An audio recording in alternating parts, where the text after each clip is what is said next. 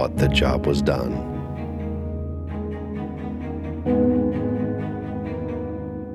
They thought it was all behind them.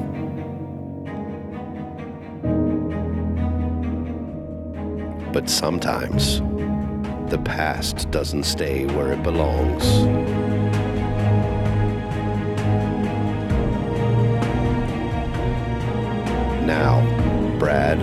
Andrew must fight to protect all that they've built.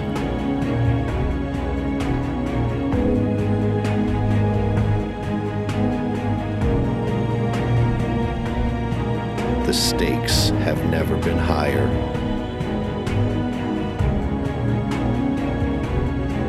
And the beer has never been colder.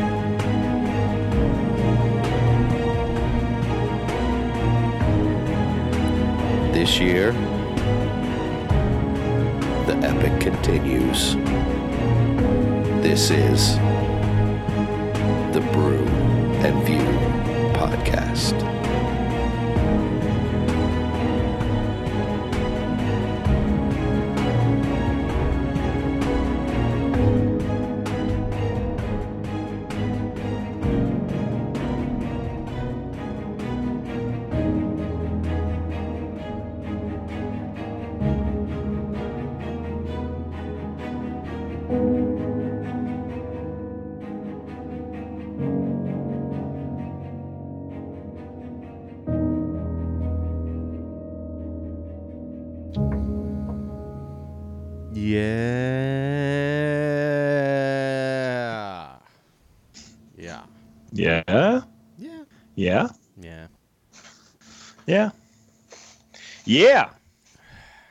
that yeah, was loud. boys. That was a little aggressive. Oh no. Whoa. What was that?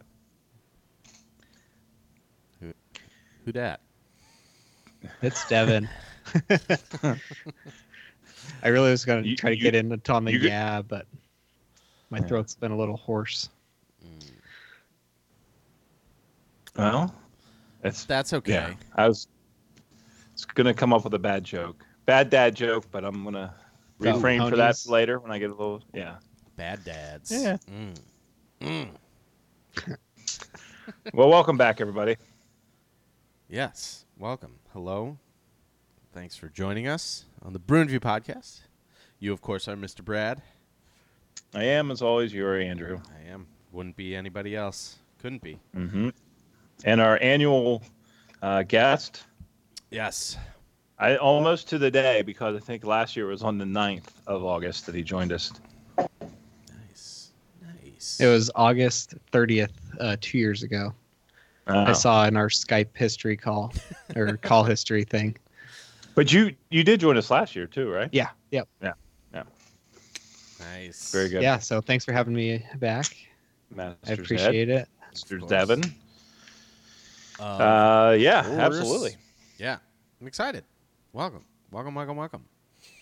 Well, I heard you guys. I kind of volunteered myself to jump in when I heard you guys were talking about a movie I really liked. So Uh, that's what you have to do with us because, um, you know, we're we're we're good at, at keeping uh, the lights on here, keeping it running, um, but you know, proactive. Well, I think I said uh, in our text messages tonight, um, focused is one thing I'll never be accused of being. So, volunteer yourself whenever you'd like. Yes. well, like you know, once a year. Yeah. It's good. yeah. There you go. So, so just keep doing you. But yeah, uh, so you, like you said, we're planning on talking about a movie. Apparently, you like it. I do. But before we get into that, what are you guys drinking? Oh wow, you're, you've Ah, done look this at that. before. Taking initiative. You've done this before. I listened to it enough. I know how it's done. Yeah. Well, You're the one. Uh, there. What about Jim? There's a couple. Tens of people have complimented us on this show. Uh, yeah. So beer time. Of course, it's the brew part of Brew and View. I um, I'm drinking a beer from Urban South tonight. Um, they are a little ways down the road from me, located in New Orleans, Louisiana, and they make some quality stuff. They're super popular, and uh, for their uh, three-year anniversary, I think it was, um, they released uh, like 13 beers or something. They released a ton of beers. Um, one of them was Murphy's Mule, and that's what I'm having tonight. No, yeah. Yes. Um, so it's listed as sour dash other, um, but it's a bourbon barrel aged sour um, with ginger and lime. So I think I think that's where the, the kind of mule part comes in. a Uh, bourbon aged sour. yes. I could get I- behind that. Tell you what, Oh, it was probably I'll wait to hear. It was probably really good. Um, 63 people on IMDb have checked in at 3.9. Mm. Um, so when I checked it in tonight, I did not rate it. Um, and the big reason being their one year anniversary was quite a while ago, or three year anniversary. Their one year anniversary was even longer. Um, but the anniversary uh, Two years before. on which we uh, we um, OT purchased this, on which she purchased this has long since passed, and it was in a bottle, and um, the beer is has gone flat. Oh. Oh, Oh, it looks flat too. It looks like you're drinking oh ginger yeah, ale. looks like ap- yep, yeah. Ginger ale's better. I was gonna say apple juice. oh, apple juice. Yeah. No, but gi- ginger ale is more appropriate as well. Um, but it's got this great, um, the- like it smells phenomenal.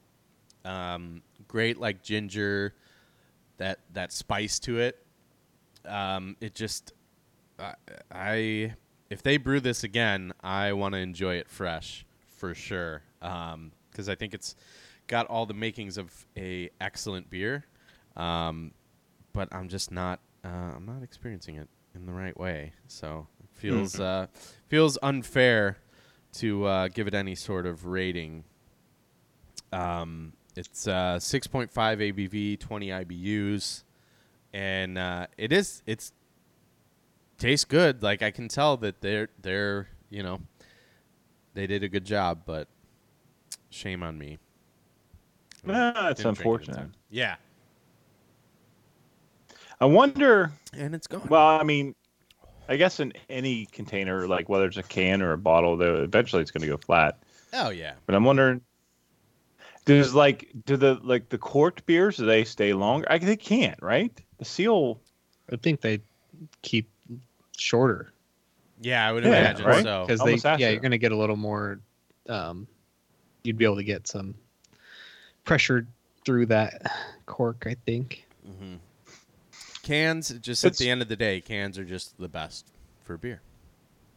And Yeah. and they're more recyclable. They keep them the beer in the dark. Yep. No lights. No amount of green glass can save you, Heineken. Your beer sucks. Yeah. That's right.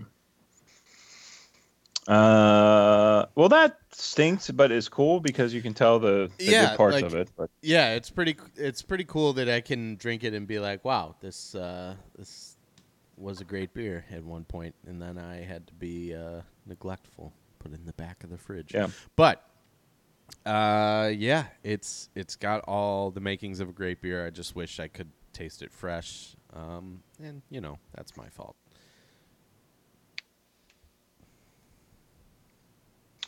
Uh, well, hmm, that is your fault. Shame on you, Mhm. I as you said. I agree. Uh, I went off brand a little bit. Oh no. Are you and drinking an, I have. an I'm APA? drinking a. I'm sorry. drinking an APA. yeah.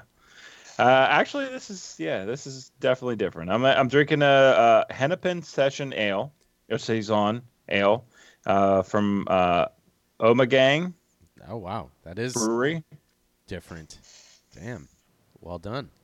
Uh, 7.7 ABV with a 50 IBU. Uh, the brewery's in Cooperstown, New York. Um, I'm walking Which- here. that's- well, I'm. I uh, this is. I think next summer that's going to be one of our places. I, I'm going to take my family is to Coopertown, Cooperstown, the Baseball Hall of Fame, and uh, I think my son will enjoy it. And I heard it's very nice up there for the summer. Anyways, uh, this is brewed with ginger, uh, coriander, yes. and Yeah. orange peel. Oh, Oh, that's interesting. So like uh Blue Moon, it's like a Belgian Yeah, it wit sounds like a has wit beer. coriander and orange peel in it. There you go. Because I got a lot of those hints of that. It tasted because I like Blue Moon. I think it's it's a, actually a good mass-produced beer. It's like it's not it's not terrible. And this is, I guess, close to that. And I'm, I don't have enough of those to really really have that. Um, I don't know. Uh, uh, reference point, I suppose, to that. Um, but you know, the times I've had Blue Moon, and it, it's probably been five years since I've had one, but uh, it reminds me of that. So it's it's not a bad beer. I enjoyed it. It went down really smooth. Um, I gave it a three point five just because it's not like one of my favorite, you know, styles of beer, but it went down. I mean, I drank it within the first couple minutes of. Well, actually, within the time it took us to get on Skype. So how's that? took a couple, two, three Yeah. minutes. You know. Yeah. Yeah. Uh, but a good beer. Uh, this was a gift to me from uh, from one of the coaches on my baseball team last Mm. season, and I've been saving it for a special event. And Nice. guys, it's that time. All right. Nice. I like it. All right. Well, you guys can might be able to see me making weird faces every time I, take know. a drink Yes, you're of my you're doing some weird. So you're I'm loving trying to- it. Oh, you're I'm making to- those faces that Jim Carrey made whenever he uh, drank the pee out of the bottle, or no, in Dumb and Dumber. Yeah. uh, I'm. I'm trying to figure out whether there's things to like about the beer I'm drinking. Um, so I'm drinking as part of the theme of tonight, uh, Cosmos by Ecliptic Brewing in Portland, Oregon. And it is a coconut and vanilla hazy IPA. Mm, Nick, Hello. yeah, yeah, just it's like a really sweet coconut. What was that, Andrew? Oh, um, I just lost everybody for a second. Mm. Good time. thought you were just holding really still. um, that too. no, so and then uh, shook your head vigorously. so it's a You eight, look like a told video. Yes. oh there he goes again. He's smiling. Uh, eight point zero ABV. Um, it's got like fifteen hundred ratings on Untappd. It put it at three point seven one, but I'm down in like the two two five. Ooh.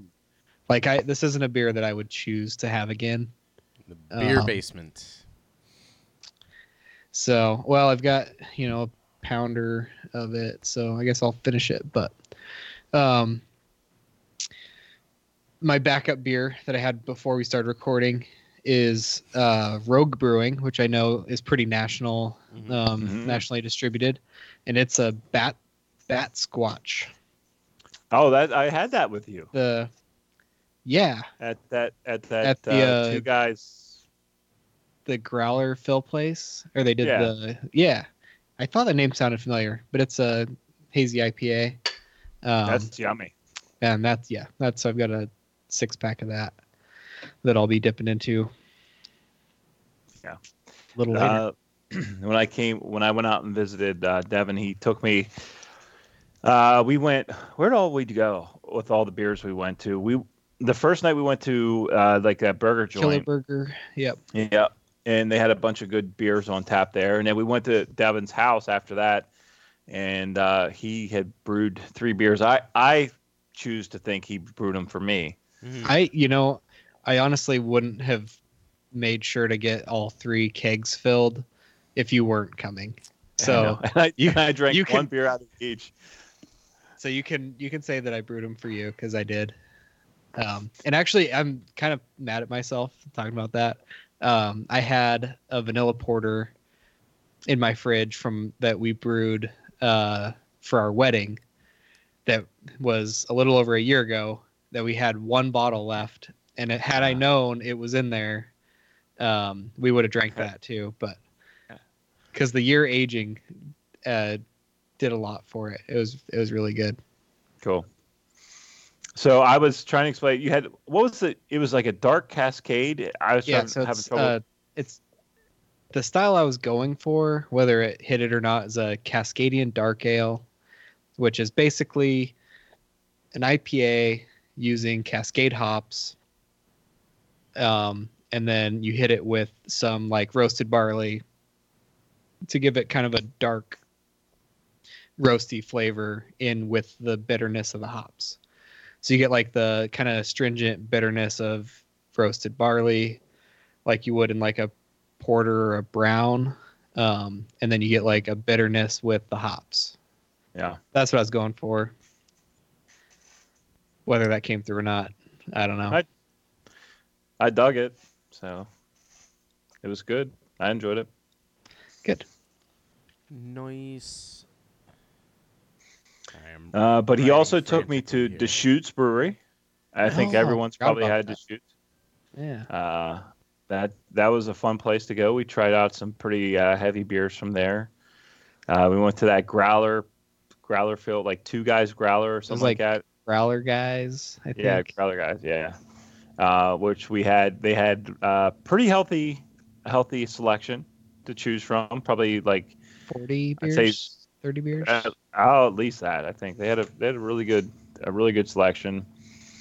Um, but yeah, it was uh, a fun little time, and uh, made brad go on like a five mile hike oh no, you didn't make me. Um, but i think i uh oversold that one I, I thought it was like three miles and then about four miles in i was like oh crap we're we're still- we're still a ways out come on, guys, let's keep going. Um, We're having fun, well, right? good news. It, it wore out my son. He was done, but it was good. It was it was a fun time. That, like honestly, like the the hike we went on, it was so weird because it, we're like in the middle of Portland, and then you like walk off the sidewalk and you're in like this lush vegetation and just like mossy trees just hanging over. It's crazy. And then like you walk back like you know into a we neighborhood five- yeah yeah, and then we walk five miles and then we're in a neighbor. Or no, like literally we go from like, um, like padded wooded forest to concrete in like tw- twenty steps. It's there's there's no like buffer zone. Like you get the bends almost from from um from the uh, from nature, and uh, it was it was odd to have that. But I could just imagine like going on some serious hikes up there uh, you know, just based on that. But it was pretty sweet. well next time And you I- come so- out we'll uh we'll get out outside of portland for a hike Yeah, for sure. No, that'd be cool. Very cool. And yes, uh, so uh, yeah, it was. I I didn't do uh, my beer reviews very good justice on the the podcast because of how much stuff had gone on between then and uh, especially your beers. Uh, because I know you did an IPA and and uh, you did a you did a pills. pilsner yeah Yeah. Yeah, and and the thing between well, I just I know what I like, and I'll just you know kind of ramble on about IPAs, you know, for this podcast. But uh, the thing about Devin is he actually knows what goes into all the beers that we like, and what like uh, if you can. I don't know if you can explain to Andrew and the audience a little bit about what makes pills a pills a pills, like all the uh, um, regulations or not regulations, but all the Purity laws, yeah, something like that. lack of flavor. Yeah, pretty much like well that's so a pilsner has like a certain like so SRM ratings which I don't even know what that stands for. I think it's somebody's name, but it's like the color of the beer. And so like the pilsners have like a super strict requirement on to meet that style of what color it can be. So it's supposed to be that like straw color and you basically you can't put anything in it because everything's going to make it dark Mhm.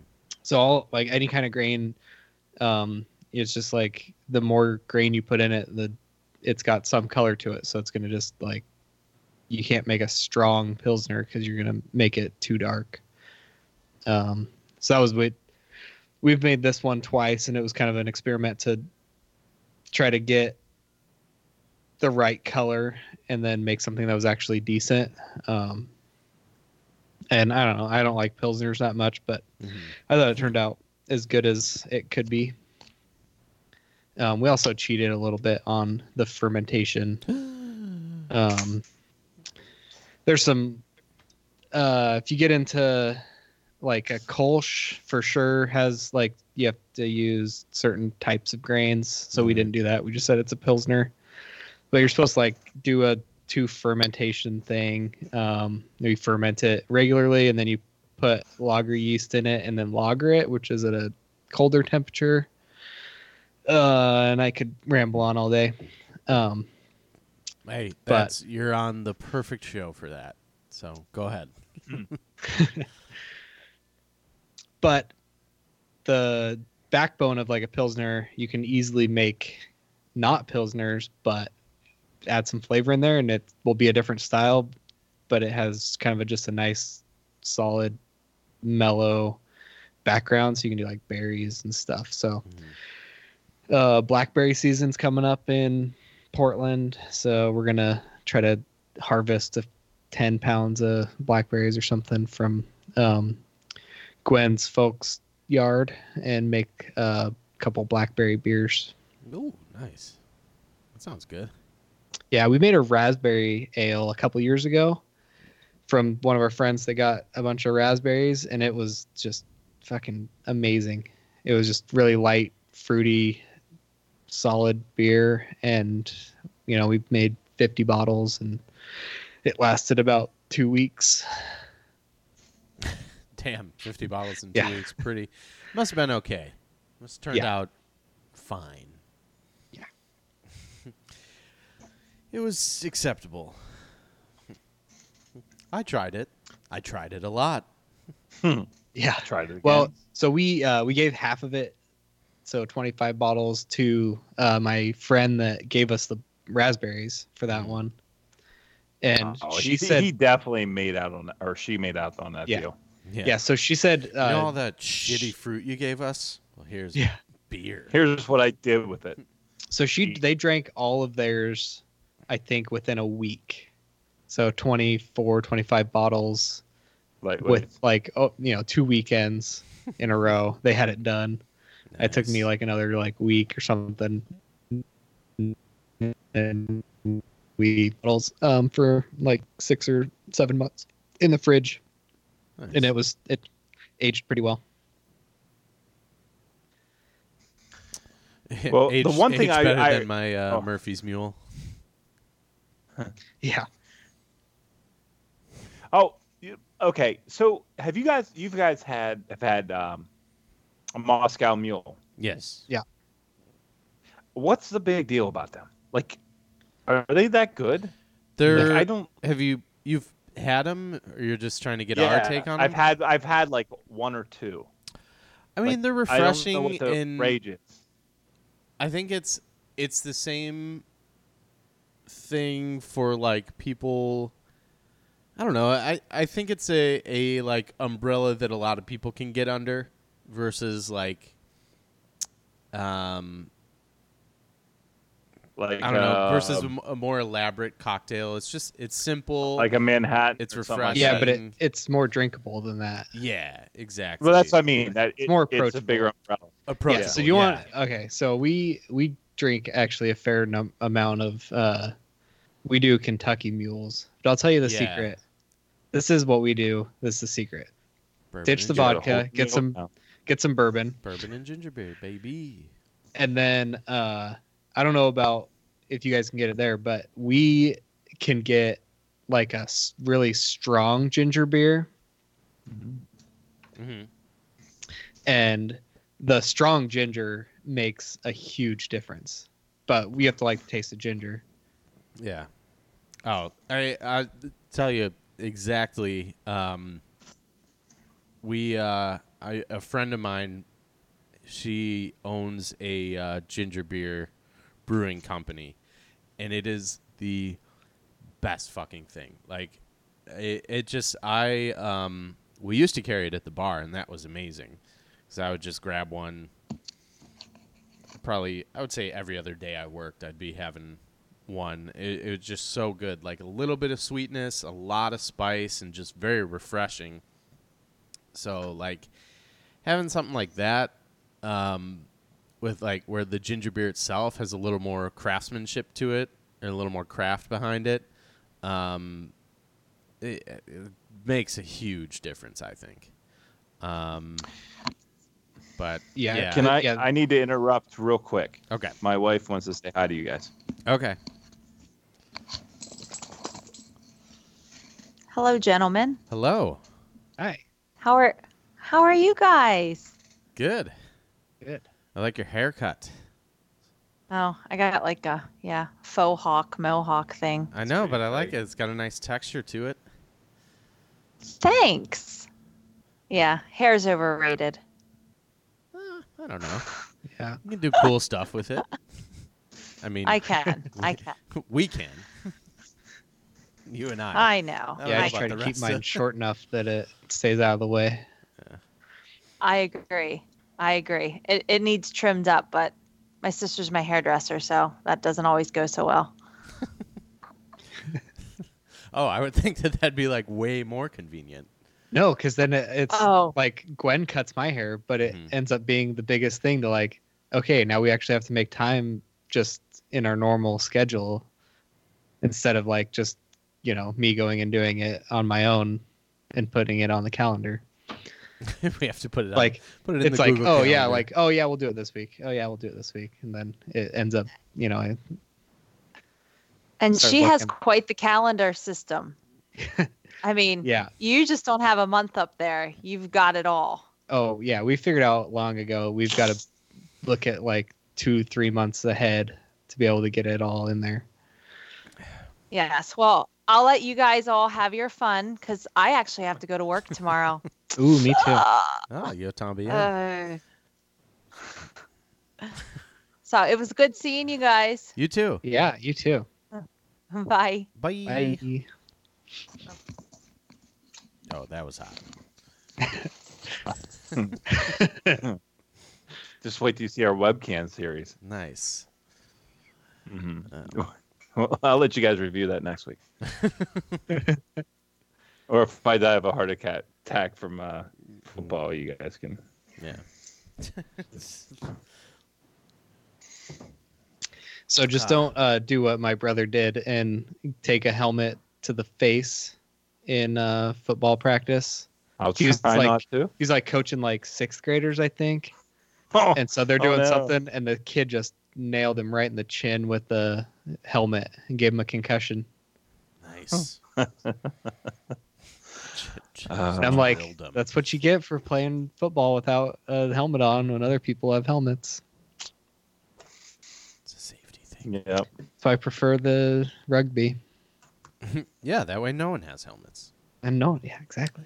That is actually like, um, I saw a video that a friend of mine showed me.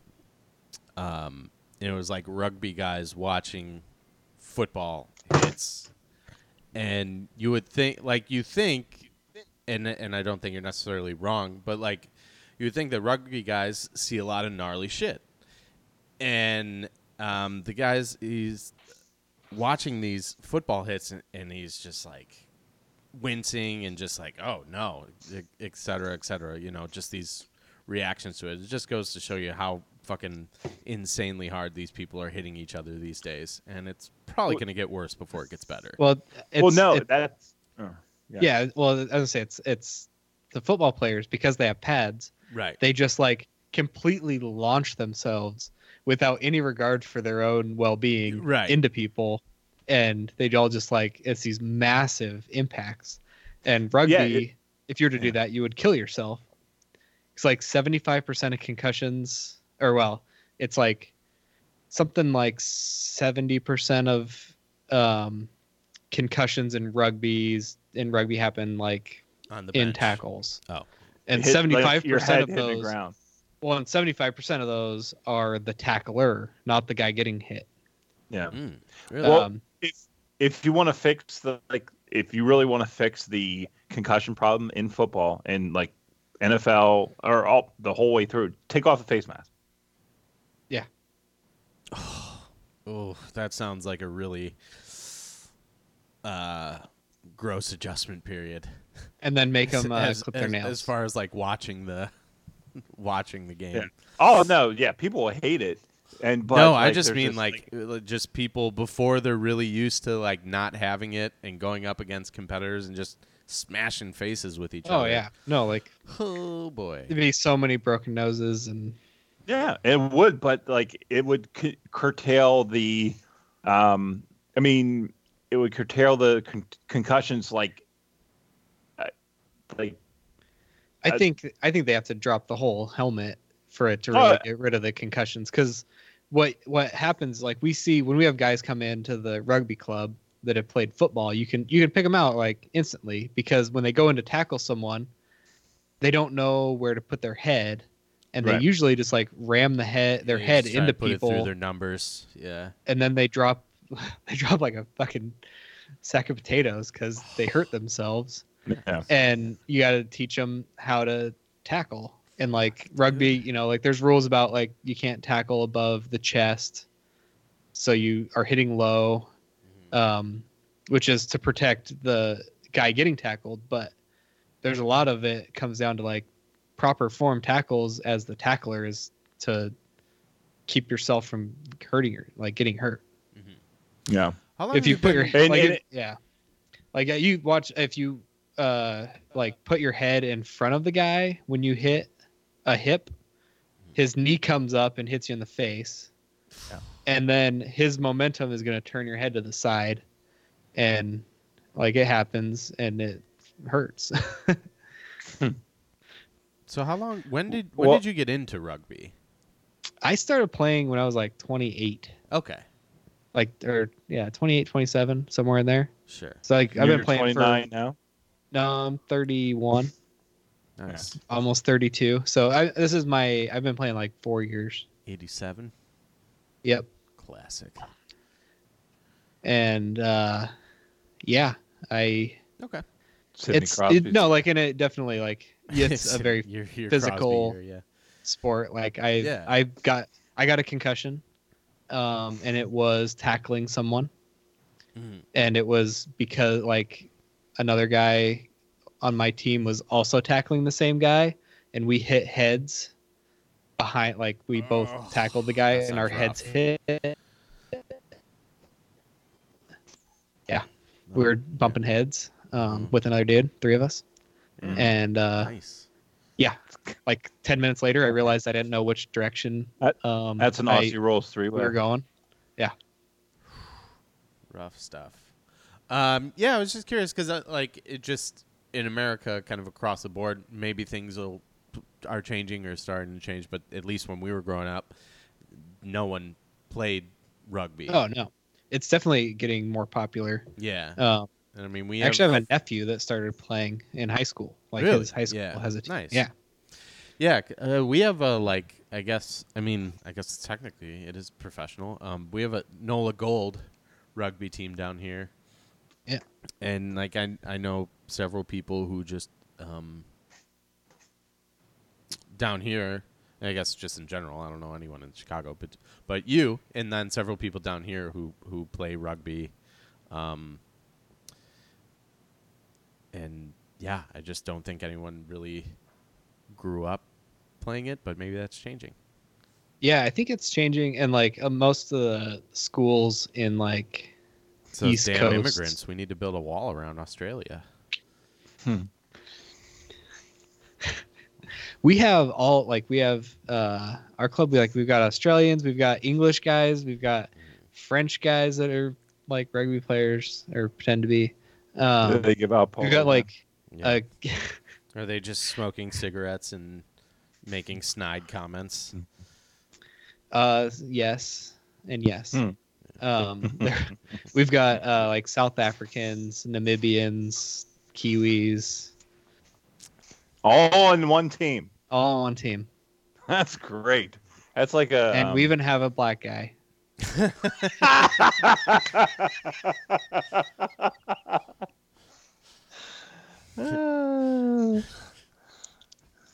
he's not from portland though so he's from dc Oh, like Dave Chappelle, a black guy from DC. That's right. Yep. Oh. smokes more weed than pretty much anyone I've ever met. This guy sounds awesome. Actually, I yeah. He lights it up before the game, after the game, During halftime. before the game Yeah. doesn't seem like the type of event you want to be high for. Uh, no. Oh yeah, There's- it's fucking there's it's some legal there big- too, so you could just Oh, fire yeah. up whenever you want with that medical grade shit. Actually, uh, one of our guys on the team owns a dispensary. And so he actually employs like several of the other guys. And he, yeah, it's ridiculous. He was, Oh, he I was, gotta- he, he was caught up in like the whole like overstock thing that Oregon was having issues with. Like they couldn't, they had too much weed. They couldn't sell it all. Oh no. I Oh, no. that's my problem. Yeah. Not the selling part. Hmm. The first part. first world problem. Yeah. I have, t- I have Um, too much weed. It's like the uh, like the um, dairy farmers who were pouring out their milk. Yeah. We're pouring out our bong water, Yeah. Just can't smoke it fast enough. creating shortages. What's What's good about that is they have to bur- like burn it in a giant bonfire, and the whole place gets high. So Yeah. it, it really doesn't go to waste. Mhm. Nice. Um, so, quick question on a state that has legal weed: What are the regulations on companies uh, doing like drug tests and stuff? Like, it, they still they still like I guess like because if you have THC in your system, it's like it can't be much different than having alcohol in your system, right? But I guess like Yeah. people, Seahawks getting tested, that they could they're they're busted for, huh? I don't know. So my I don't like I don't think most places have it really figured out. Like they just kind of either they'll like say like hey, you know, we drug test don't do it or like my company basically our we have a just a general rule like don't come to work Don't drunk get or high high. on your own supply. hmm Yeah.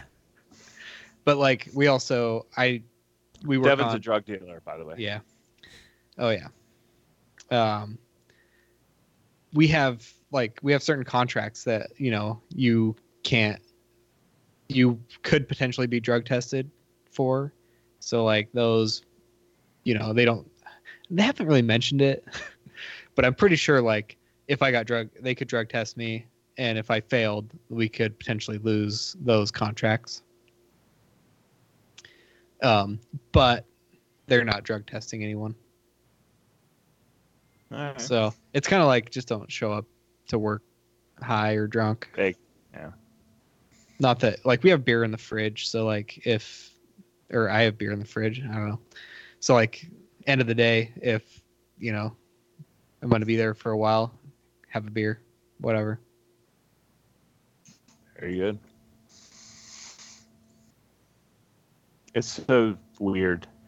Like pot is so like everyone smokes it everywhere. Like you go to a campground, like if you go camping, you walk by every third campground, there's like weed kind of e- eh, emanating from there. You know what I mean? Like it's it's m- most of the country is cool with it, but we're not cool with it. I don't know. Yeah, so we I it we didn't actually get to go like on the waterfront in Portland while you were here, Right. but like so that's there's like a three mile loop that goes across a couple bridges and there's um like waterfront parks on both sides that we run regularly and like so running that loop while you're running probably no less than five times will you like run through a s an area that is just like a cloud of marijuana smoke nice. like you can just smell it when you run through which isn't the greatest when you're running Yeah. Disagree. Sounds like, have a- awesome. bunch of smoke No, I. That's what you call a runner's high. Yeah, baby. But yeah it's it's insane just yeah portland is and you're legally they're not allowed to smoke in the public park but Oh yeah. no one cares hmm. yeah Interesting. Well. oh, well, now that we've covered all the social issues, concussions, legalized weed, beer sales, beer making, uh, how about we get into a little bit of cinema? Yes. Let's. Let me. Oh no, you know what though? What's up? I do want to hear a, a little bit about New Zealand. oh yeah. I, I, I find this place fascinating because um, all I know about it is uh, Flight of the Conchords yep and lord of the rings and Eh, What's yeah, I guess yeah. Peter Jackson, I guess. Never seen it. he's a celebrity Do they Zealand. have his like statue? uh no but there are the giant eagles from return of the king Oh yeah. in the Wellington airport, like these massive eagles hanging from the ceiling. Oh, I was gonna say that's Oh. like their transportation bureau. Yeah. Uh, yeah. So I had a work trip to New Zealand, which was pretty sweet. Um, so I had a week that I was doing some work. Uh, you know, it's like four hours a day, hard, hard, hard at it. Um, bad for. Yeah. Um, and so Gwen came down at the end of the week that I was working, and then we stayed another week ish. Um, and as far as I can tell, it's I can see why everyone comes back and is like, yeah, let's fucking move there, because it is amazing. Like they've got a, an awesome craft beer scene. Turns out. Yeah. Um, went to this one brew pub a couple times, and they had they had like probably forty five beers, like in house beers that they'd made. Um, Mm. and I look up on the wall and they've got uh, Breakside Brewing from Portland, Oregon, their logo on one of the beer posters. And so I went up and asked the guy, and he's like, "Oh yeah, Breakside came down here, brewed a beer with us. nope. You guys like- in the accent. Can't. Actually, it was probably an American guy. There's a bunch of Americans down there.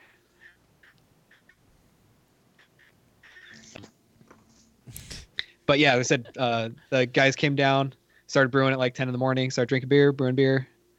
Five o'clock, finished brewing. Doesn't remember anything after that.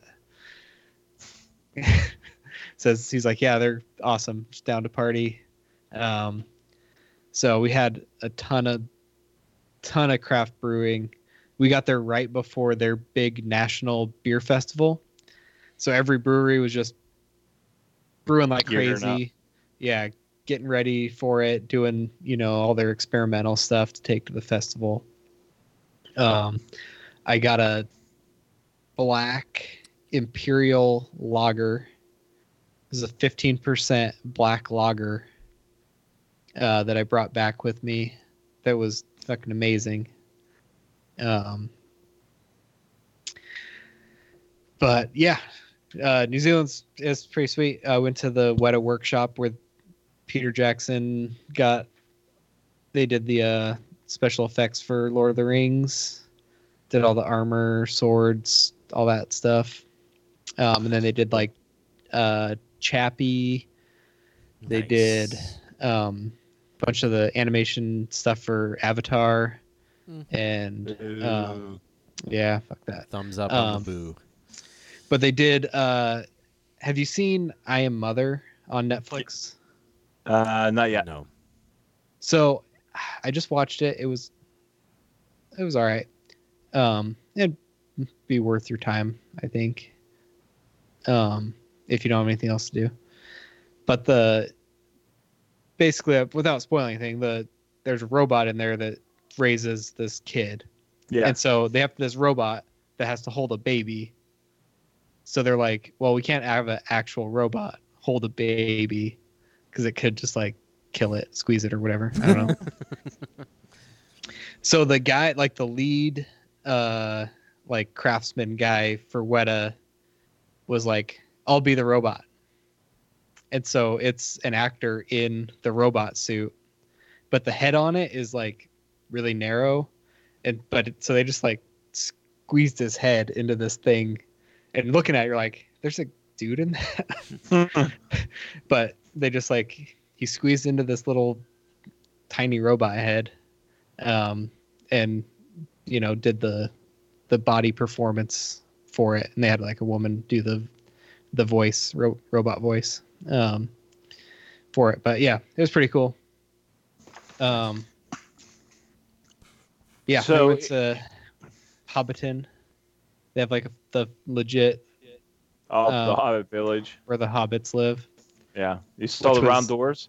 Is it just one hinge with the Yeah. round doors? Yeah. It's big. It's got to be a big strap hinge though. Like it has to be, right? so most of the doors don't actually do anything Oh, well then fuck off. There's two of them. There's two operable doors, and they didn't move them while we were there, so I wasn't really paying attention to the hinge. Sorry. But the cool part of that is they built the set for Lord of the Rings. Yeah. Uh, Peter Jackson flew around New Zealand in a helicopter, looking for the place to do this. They flew over. They saw the massive like party tree that they have uh, Bilbo's birthday party under Yes. we saw that and was like, that's the place. So they landed their helicopter in the guy's front yard and was like, hey, we want to film a movie here. Can we do that? Here's a bunch of money. They built the Hobbiton set, filmed Lord of the Rings, tore the set down because it was just a movie set. You know, it was made of, Yeah. you know, uh, styrofoam and whatever paint crap. Right. So then they went, they're like, did really well. Let's make the Hobbit movies. So then they figured out like the guy that owned the property was like, hey, why don't we just build this as a permanent set and then you can charge people a fuck ton of money to come here Yeah. and we'll split the money and we'll both get Mhm. rich. New Zealand, Walt Disney. Yeah. So um, they built the rebuilt it as a permanent set. Um, Cool. And one of the trees they built uh, for the permanent part is completely fake tree because they needed a certain tree that's in the book described as like above Bilbo's Ah. house, and so the they built this whole tree um, out of steel, which is pretty cool because it looks like all the other tree, you know, looks like a normal tree.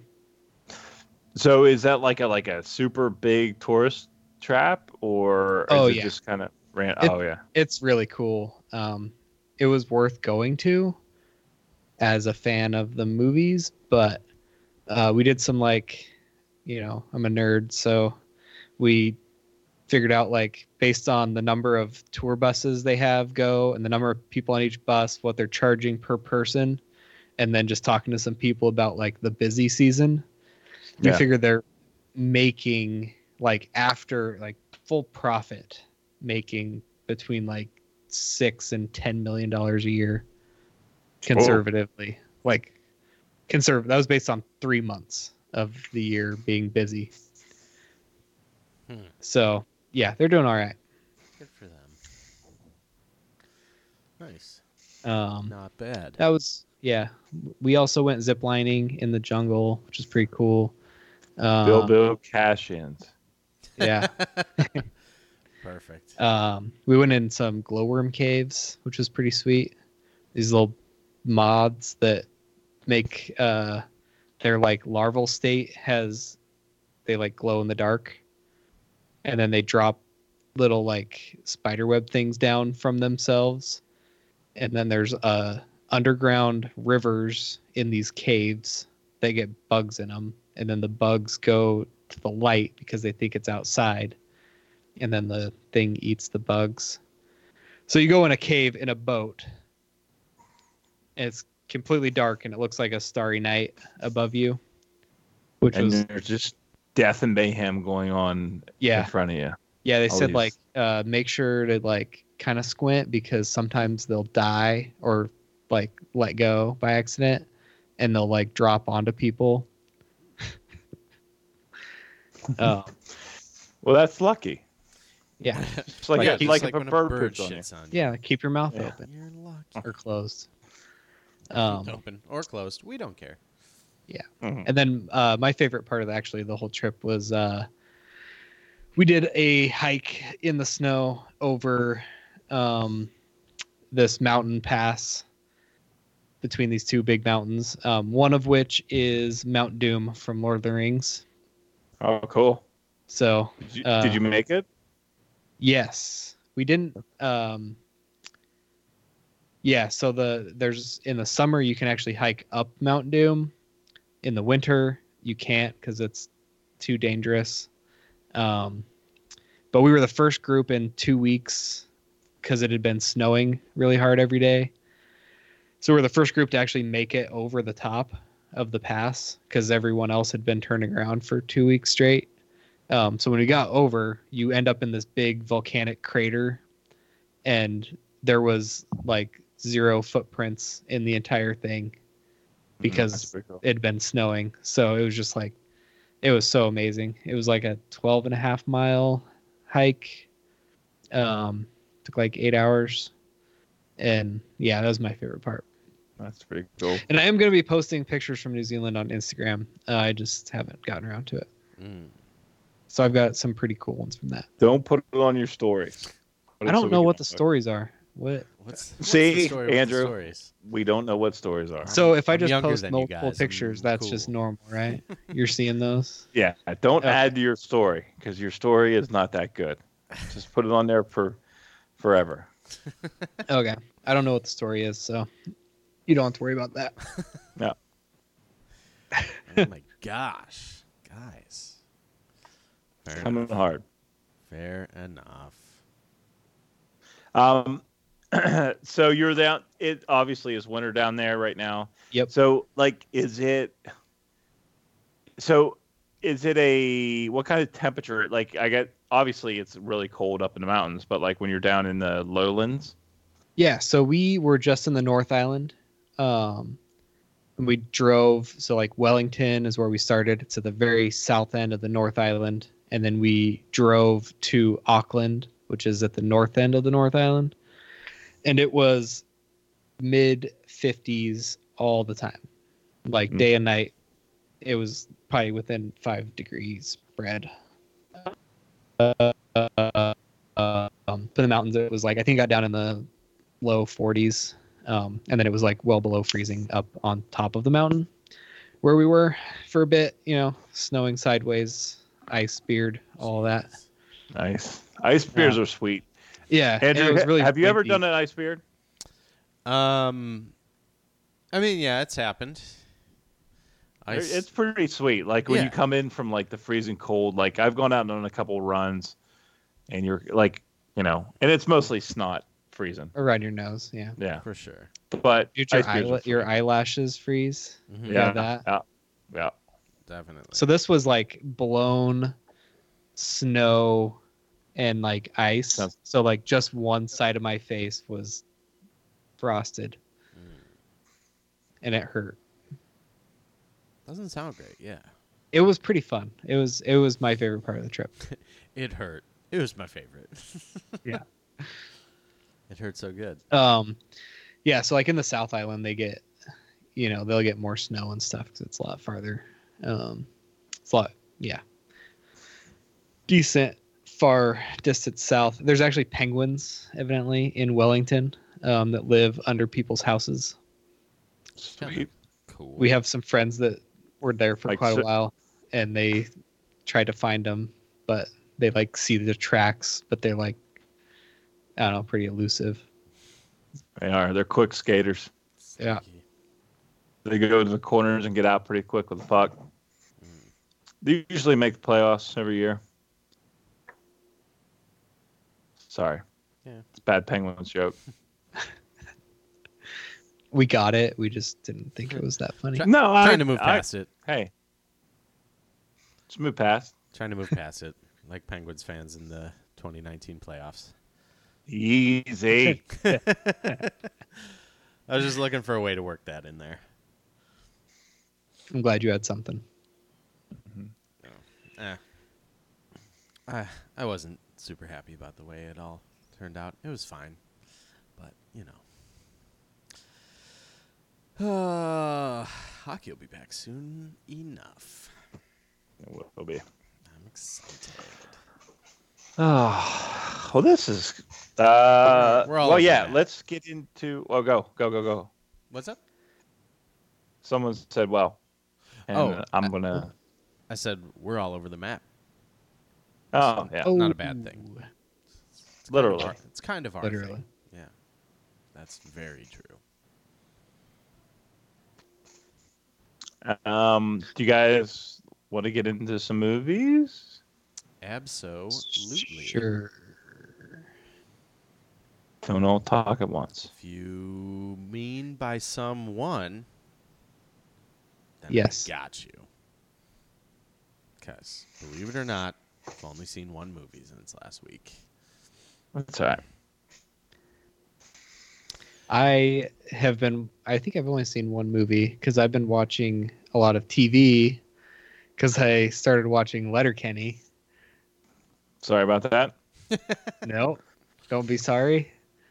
It's like it is so thing. stupid, but I, No, It's really funny. It's great. I think it. it It's is. got to be one of the funniest TV shows I've ever watched. Like Hmm. I, just based on like a, how hard I've laughed at a TV show, it's up. It's up in the top, you know, five for like It's how like- hard I've laughed. It's clever, funny, or it's it's clever, stupid. Like Yeah. right? Yeah, there's definitely parts that you could be like, yeah, I could have done without that, but yeah. Fart like fart Facebook or whatever that fart book. Yeah. yeah, I, I skipped that episode for Gwen, but Uh, yeah. The first season it's kind of iffy. The second season really gets into what they first, Yeah. second, third, and fourth season is pretty good. Um, but I yeah, think we're in season three or something. Yeah, pretty pretty good. let's just say I've respond when people ask me how I am as Mhm. good Not and so you, bad. news. Yeah. Good and you.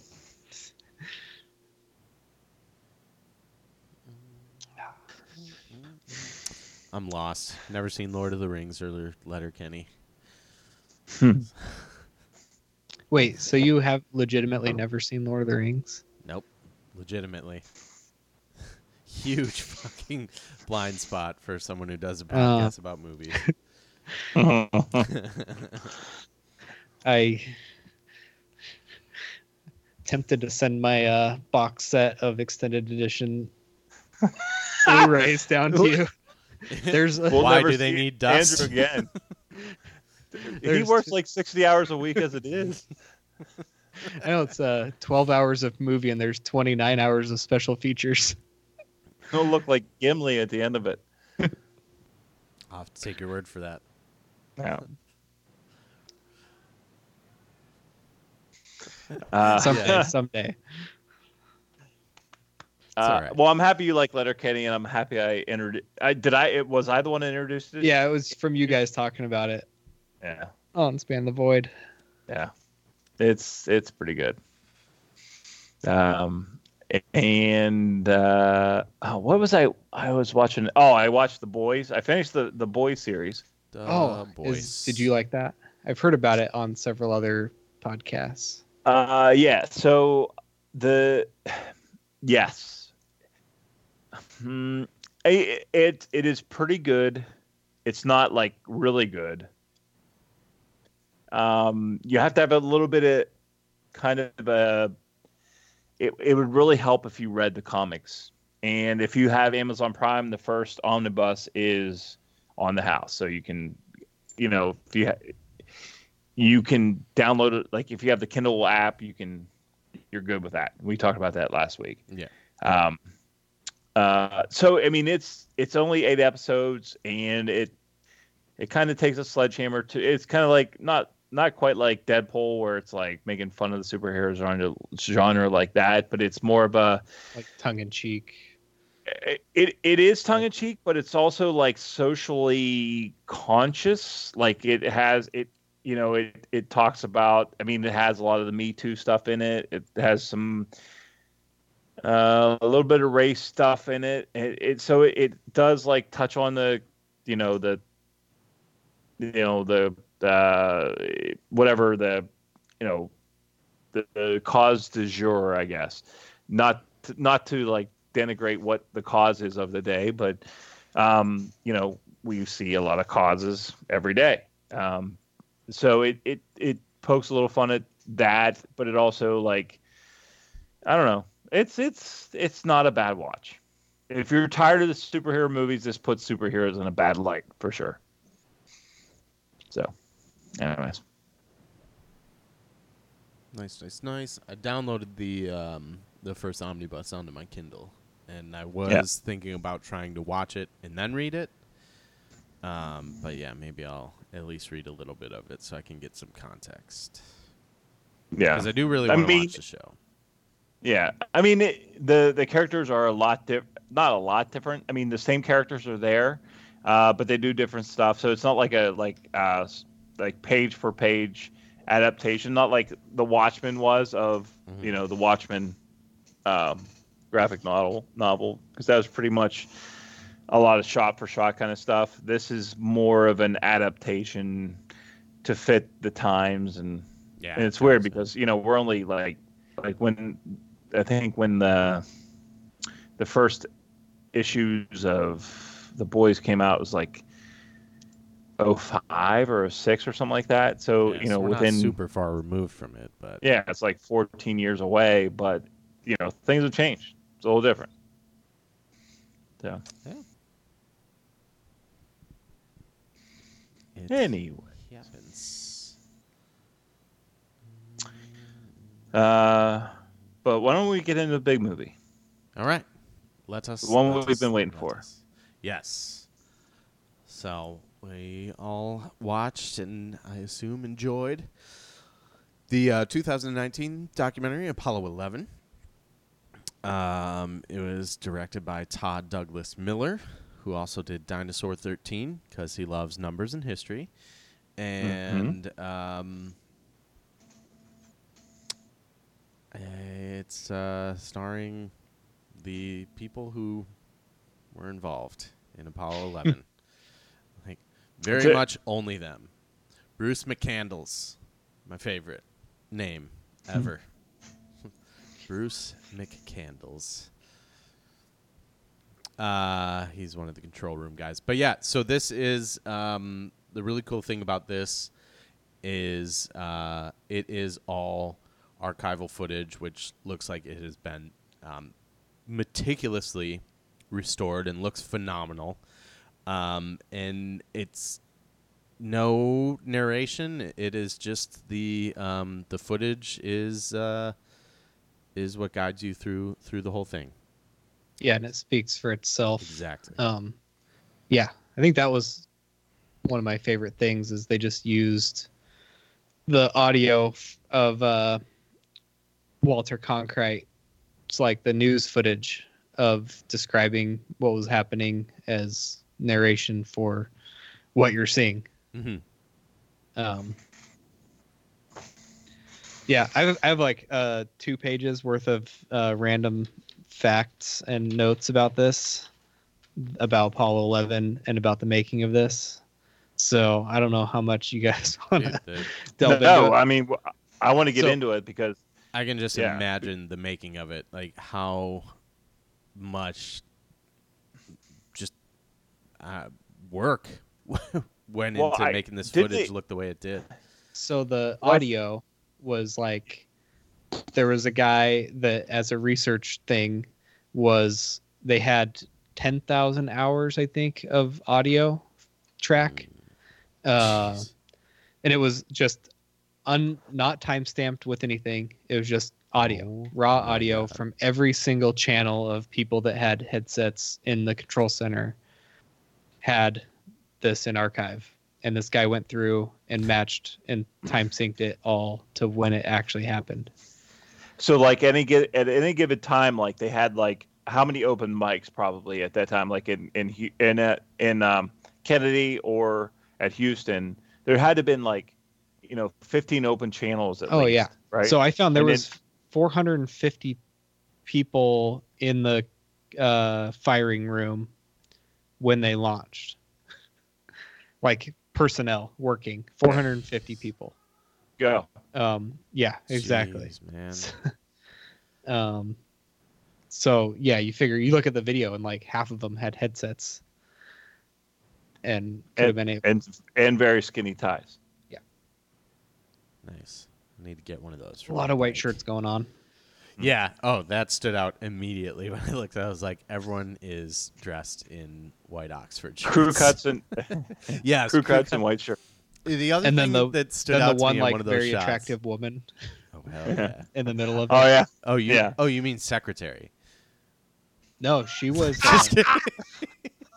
uh no i found what her name is um and she had a very important role Mhm. um, she was the one I think that actually figured out when um, it's kind of skipping ahead, but uh, as they were going down to land on the moon, Mhm. they were getting these 1201 and 1202 program errors that lit up. Um, and she was the one that basically told them what she knew what those were tied to in the programming Mhm. and um, yeah, those alarms actually were a really good thing. Um, it was basically there was too much data to be processed by the computer program that they had written in the amount of time like, that it. can- So it was basically saying like, uh, we have an overflow. It's an overflow alert for the amount of data processing that we're trying to do. So we're ditching all the low priority stuff and only processing some of the data. Mm. um, and if it basically if they wouldn't have had that set up to run that way they would have probably had to abort because they couldn't have run the data if they didn't have those like fail safes in place to just drop all the low priority stuff. Oh, um, and then luckily like the lady in the thing and the there was another guy um, that knew like what that was and they're like oh just ignore that like that's that's good just keep going everything's good. You're coming in at 5,000 miles per hour. Yeah. And you're overshooting by a couple miles. Yeah. It happens. Look, it's, Um, what's what's amazing about this movie? It, it because whenever like, and we can you can watch this on Hulu and you can watch it on. Uh, I guess you can stream it if you have CNN. You can kind of, I don't know, do the whole stream it on their uh. DVR Oh. thing, demand on demand. Um, is just the opening shot of it. Is, I think it's shot in like either 70, 70 it- millimeter. no, it's uh 65 because Okay, IMAX is, IMAX is 70. Um, Okay, it's yeah, it's yeah. not quite IMAX, so it's 65 millimeter. but it actually looks like it's shot like yesterday. Like it really, A it's lot amazing. Of it really good. Yeah, I mean, you the the opening shot is like these huge, just giant tracks that are missile crawler transport. yeah, just like kind of rolling over this pavement, and you like don't even realize what it is, and unless you, like you know what it is, and, and but you do know what it is, but it like it kind of like makes it subtle until you see like the guys walking in between it, and they're like just like tiny little ants walking between these two giant tracks, like carrying this giant, this like behemoth thing across land, and you're starting to realize what was involved and like how big of a, uh, of a task this was to pull off. And like you know we're we're 50 years away from what when it happened. And or 40 50 50. Yeah. 50, yeah yeah. And and like i don't i i don't think I, I think the people at the time obviously realized how giant of a ta- or uh, accomplishment this was. Like people now look back at it and be like yeah we were on the moon. So what but like this is a movie that'll make you back realize like, we never went, man. yeah too bad kubrick died It's or the cia killed him man. so he wouldn't tell his stories No, Kubrick's alive shooting uh, porn with Jeffrey Epstein. I'm telling you, man. oh jesus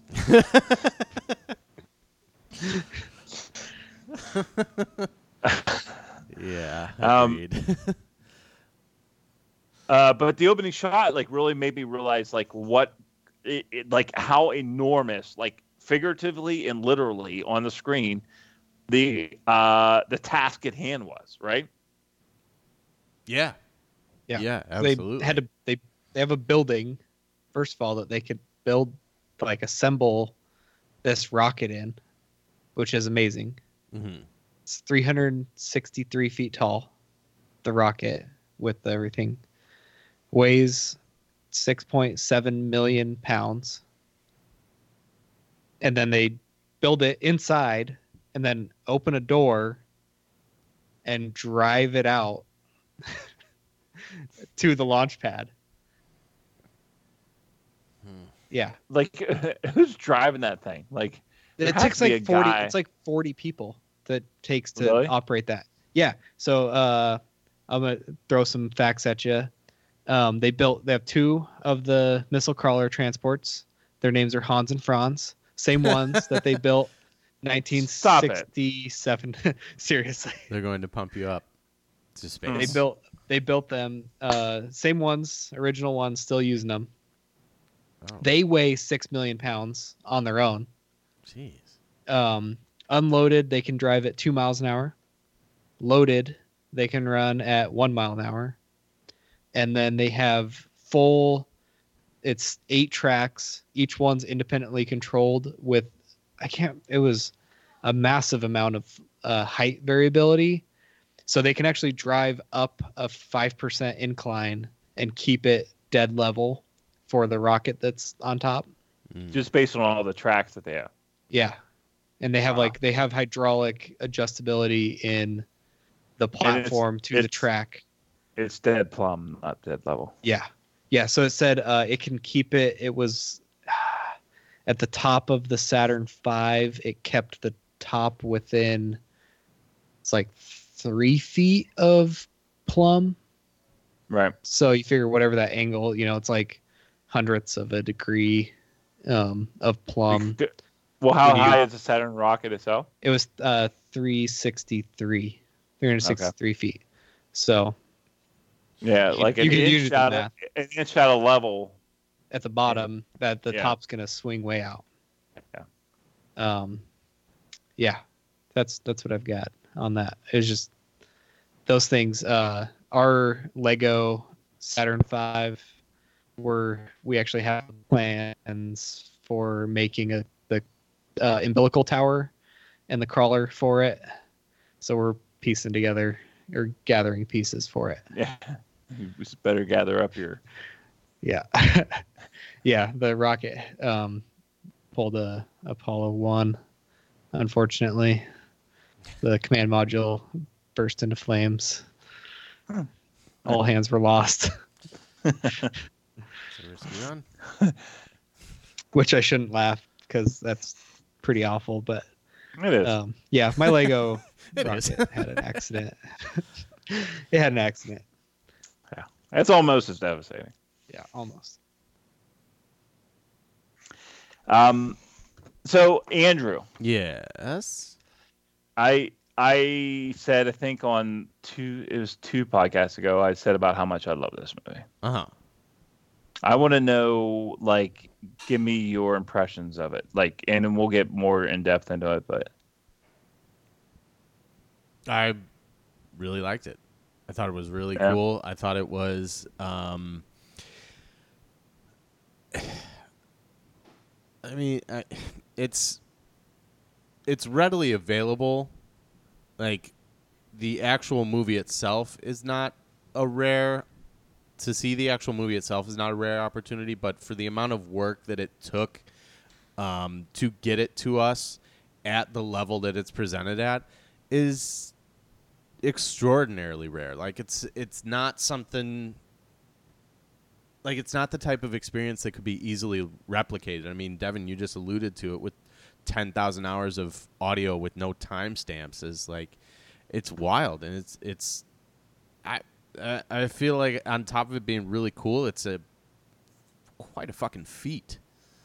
So, yeah, and, it's not something that needed to be done, but it needed to be done to like let people know um, how impressive this feat was because like it it is because like we all know we landed on the moon and we like uh, why revisit it? Well because it was like this event that happened that like there's no real re- good reason why like these like hairy little monkeys should be able to build a ship that you know goes 50 million miles to uh, their moon and lands on it and then comes Right. back other than to plant a flag just to be you know some other little hairy monkeys that are trying to get there first and like but uh, the painstaking effort it took to um, not only to to do you know the feat that to get there but to recreate it and make it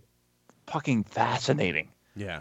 like Well, i was riveted this whole movie I found, you know, a couple. I started watching some other Apollo 11 documentaries that have been made throughout the years, and they're just they're garbage. like you don't get the same emotion that I got watching this.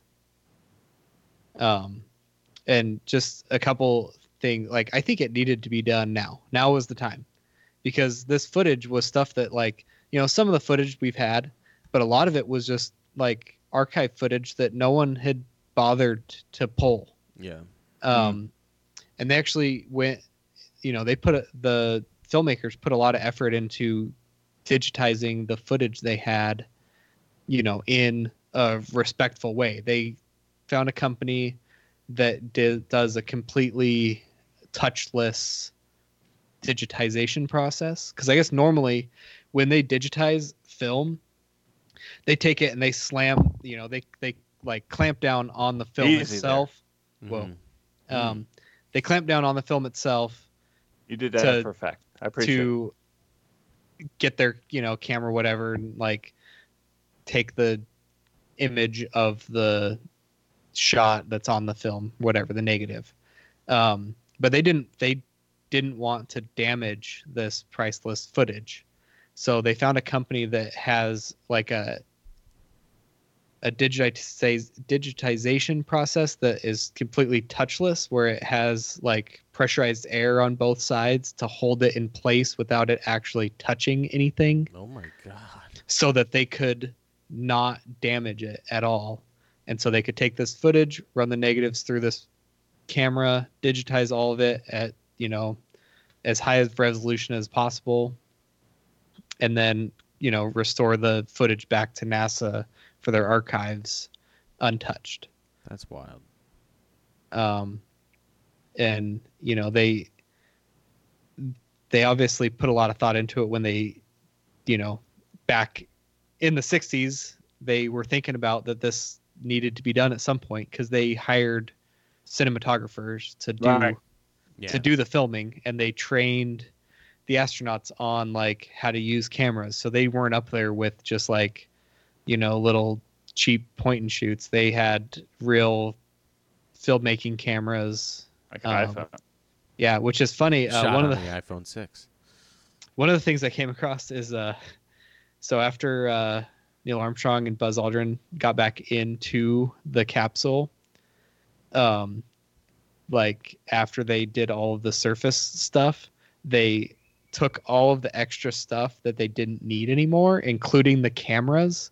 So they took the film out of the cameras, and to save weight, they just threw all of the extra crap outside Oh, before they sealed it. No. And specifically was listed was the the film or like the movie camera that they used was just ditched out the door. dude how much that what might be the most like that's probably still sitting i mean it's still sitting Oh, up there right Yeah, yeah, For sure. how ex- uh, jeffrey epstein was really spending a lot of money on that i'm sure you brought it up man Spare no expense. I I brought it up. The news brought it up. Uh, that's crazy. Can you imagine So- like what, finding that, Finding the- yeah. Uh, so did both of you guys see it for the first time on Hulu or CNN?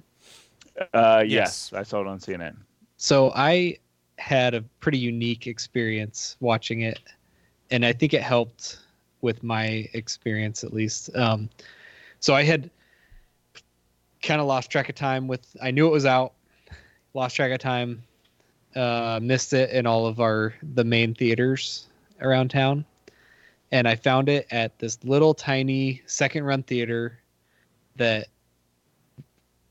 feels straight out of the 60s Nice. it's like the flat flat floor little you know probably 25 foot screen or something um like old high back chairs in the lobby for you to smoke at while you're waiting.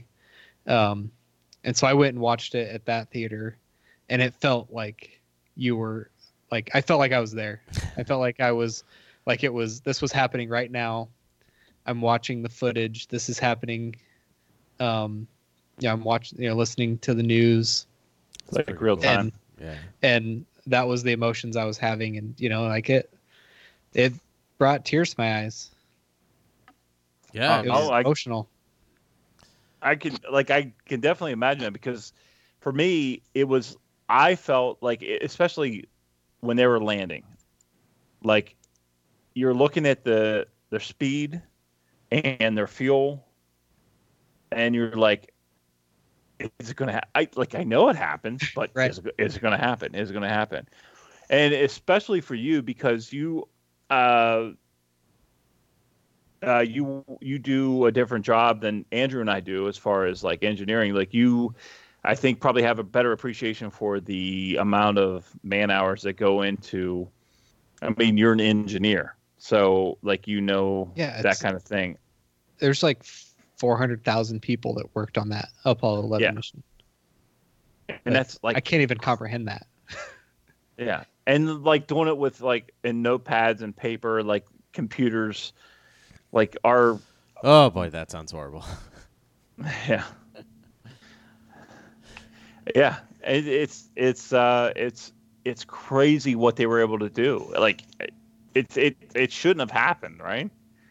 Like no there's no good reason that that was successful like and that they were i just think of the some of the stuff i do at work and the amount of effort that goes into it and the amount of processing that goes into it.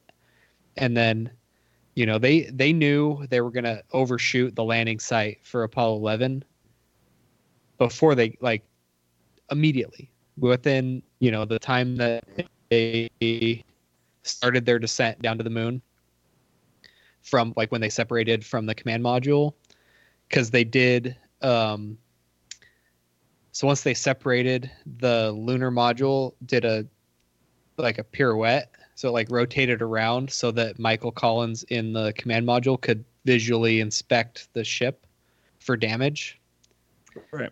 and in that maneuver they screwed up their velocity basically um, which put them out of the correct speed to like hit their landing site Mhm. and they knew that they were going to go long like within minutes Mhm. and just like I, I don't know the calculations for that to me at least seem like it would be you know it's not like a quick thing it doesn't seem like right. I guess now if you had it all pre-programmed to do, it would be easy. But seems like back then it would have been a big deal. And they're just like, "Oh, yep, you're gonna go long."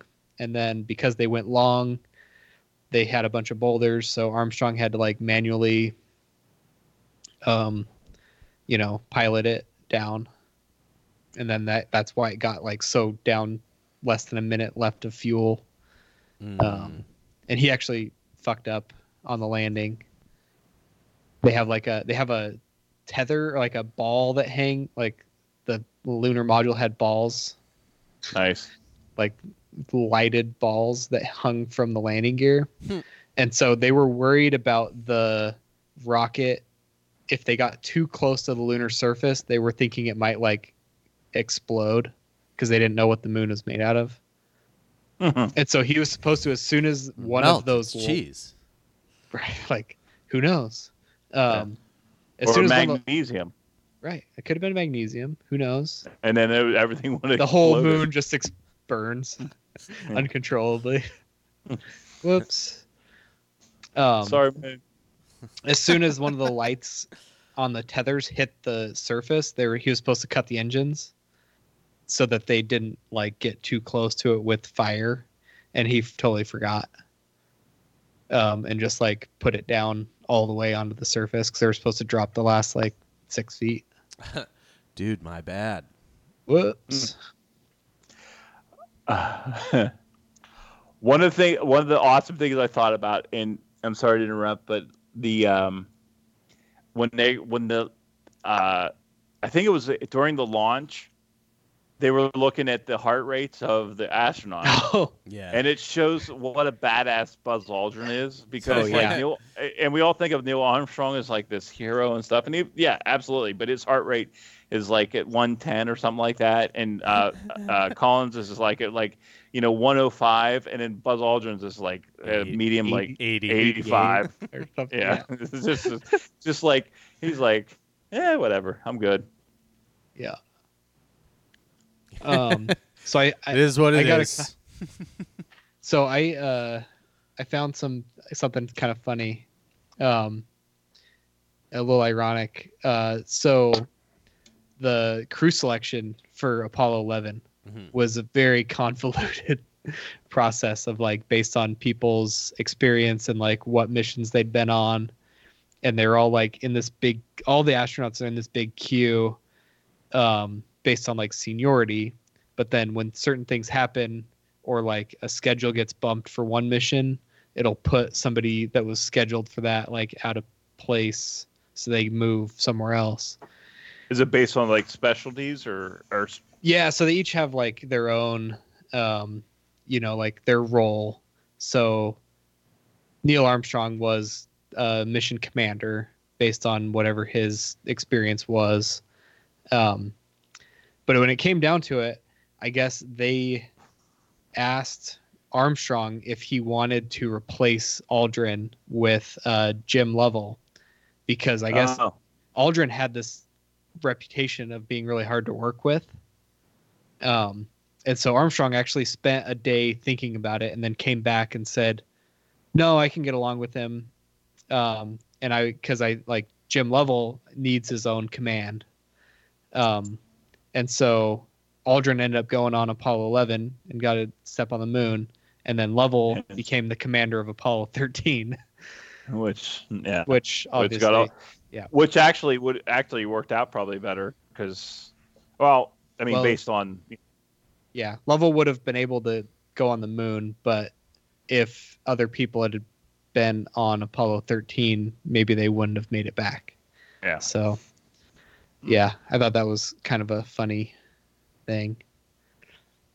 Um, I'm just gonna throw a couple other random facts to you that I learned while doing some research. Um, the Soviets actually launched a lunar, um, like a ship to the moon three days before Apollo 11 left really. and it was an unmanned uh like explorer thing that was meant to try to land on the moon and they totally lost control of it and it actually crashed into the moon while our astronauts were on the moon No shit. Damn. It was the Luna 15, um, was what it was called, and it yeah. So it, it it left before they lost it, and it crashed. How fucked Uh, up would that have been? If you like you fucking get hit while you're part or your your your ride gets hit while Yeah. you're like outside. yeah, Oh, like how how far how far is away? How far away is the moon? What is it? Uh, two hundred forty thousand two hundred fifty miles Right. So on average. That that many miles away, a Russian uh, ship crashes in and kills some of our guys. We have a nuclear war that far Because- away because that happens, right? I mean that happens. Oh yeah. That's how. Yeah. Jeez, that's hilarious though. Lost Or- control, or- crashed on the moon. Yeah. Or if it happens like 50 yards away and, and New Orleans, it's one small step for what the fuck is Fuck. that? Oh shit! what are you yelling about? Uh, a couple ra- more random things. Um, so NASA, right in the middle of uh, the Apollo missions, was in the middle of a lawsuit. They're getting sued by some atheist for being too religious, I guess, in how they were doing. I don't know exactly what, but they were in the middle of a lawsuit. Um, so because of that, the plaque that was on the lunar module didn't have any reference to God. Nice. Um, but um, what was it? So the um, Nixon, who's the president, right? Yes. Yeah. He uh, he had the there's like I don't I didn't write it down, but the um the plaque basically had like the date really vague, like July 1969 AD Right. in there, and so I guess like them putting the date in there was on purpose so that it would have AD as in a reference to God on the okay. plaque. bitches. Um, and then uh, Buzz Aldrin was fairly religious, like uh, Presbyterian, I think. But he he took communion on the moon. Really? Uh, Yeah. Communion. but he yeah the communion. But he they didn't film it. It's not on any of the film because they didn't want to get sued again. Um, but the he had like a chalice with him that's in some church that's like the chalice that he did took communion with. Um, and then the last one I'll hit you guys with is uh, Neil Armstrong couldn't afford life insurance for going to the moon. Like they wouldn't give him life insurance in case he died on the moon. Weird. And so they got hundreds of photographs of the three astronauts that were going there and they all signed it. And then they had it, gave it to his family so that they could auction them off in case they died Oh god. To pay for like as life insurance. So they had like all these signed or autographed Just photos. memorabilia. just in case. Yeah. Shit. Mm-mm. Well, I- um, there's a that Twitter site called uh, Weird History has a uh, every once in a while they'll just put out random stuff, and one of the things is there's a um, there's a, a copy of the speech that Nixon would have read had Oh. they had they died. Damn. That's Yeah. stuff like that's crazy. Yeah. And I was Well, just think about all the contingencies they had to plan for, and like Right. And, and I was going to say I was kind of thinking about that when um when that was going on, like when I was watching it and like the stuff they were saying is just I don't know, sounds very prepared and it's it's like yeah, you think of it as this big I don't know, monumental moment. They don't they they plan for so much of that shit. It's crazy. I guess Nixon's uh, phone call while they're on the moon was he like had this whole thing written out that was way longer, and they're like, "Hey, we're calling the moon. They're Hey, only it's there for a short amount of time. Like, let's Cut your, it your data plan doesn't support Yeah. this. You're yeah, extended. cut it back a little bit." And so they actually got talked him into cutting some of his his speech out. That's Um, pretty funny. And they almost didn't make it. So when they went to leave, uh, they had accidentally broken one of the circuit breakers in the to activate the engine to leave. Jeez. And Armstrong used a felt pen to like jam into the circuit breaker to bridge it to get it to work. Jesus. And like I guess they they would have had other ways to like short short circuit it out, but they were like, oh, this isn't working, so you just like jammed a pen in it to get it to work. Like, hmm. oh nope, we're good. why not? Yeah. Jeez. I think that's like astronauts are just like the coolest people It's- in the world. It's Like- tough to top, right? Like Yeah. Job wise, you tough to beat. But yeah. Yeah. Yeah. I mean, you kind of like it, it, it inspires you. Like you watch this movie and you're like, Jesus, like all these people doing like one common goal and like everyone has their thing and it's, it's just like one great thing. And then you look at what you do every day and you're like, yeah, I'm good. Yeah. Uh, just keep doing that tomorrow too. Yeah. Hmm. Yay. Can't wait. Nah, yeah, absolutely. I I I get to see some uh I like Brad, you get to see the fruit of your labor. You see it all come together. Oh, Yeah, I do. I do. It's just like sometimes you're, I, but like in the all of like this kind of movie, and this is why I like watching movies. Is like you're just awed by the, and you wonder, and you know, obviously it's 1969.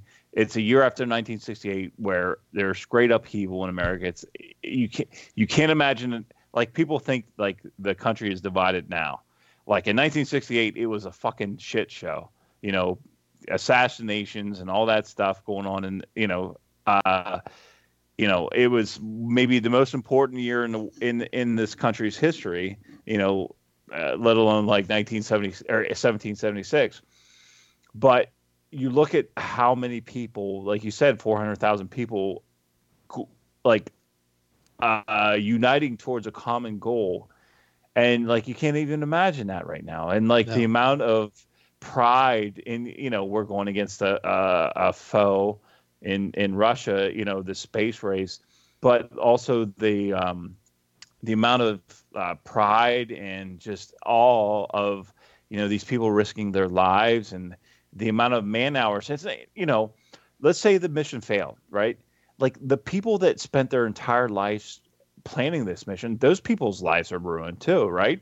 Like they have no sense of accomplishment or anything like that. You know, they they they spent Probably their whole lives them. in let's yeah, I mean But well, they did have, you know, there was a lot of resiliency in people because like Apollo one, you know, Yeah, that's failed. the- It, that failed catastrophically on the on the launch platform. You know, during a, or I guess it was during a test, but um, you know, and they kind of, you know, yeah, just kept I kept working towards it, and we had another six missions after Apollo eleven that, you know, got us got us there. It's yeah, I think they're like these people, man. The astronauts were unflappable. The the people working on this thing were just like, just putting it all all out there. And I really like what I can't imagine is what it was like for those people at the end of the Apollo missions to be like, nope, we're done.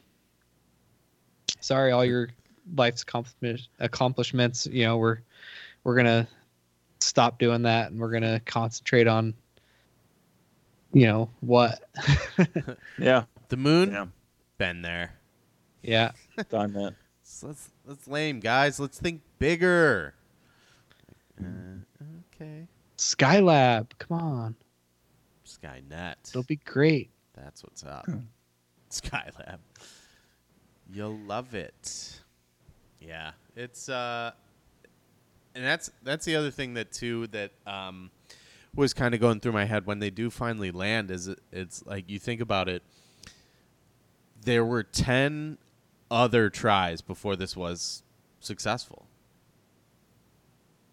well like all culminated in in this for Sure. like yeah so like they had you know, Apollo 10's mission was to like scout scout out a landing spot. Yep. And you like you get you're like practicing and practicing and they get to where they're you're like, "Hey guys, can't can we just land?" They're like, "Nope, your job's just to like fly by. Look out the window, literally look out the window and take pictures." Say goodbye. because our our telescopes weren't good enough to really like pick a landing site. So we were Yeah. sending missions up there just to like scope it out and try try all this new equipment. I see. I Yeah. So that. Apollo 11 was the first planned landing. Um, and everything before that was meant to to test equipment and test the process. And then everything after that was meant to land. To land. It- And I think I, the the one piece, and I think I said this a couple weeks ago about how I love IMDb so much is that, you know, they, the um, the filming locations, and Oh. like there's no there's Yeah. no other movie can that can say this is like the Sea of Tranquility, Yeah. Moon. Yeah. It's it's pretty sweet. Um, yeah.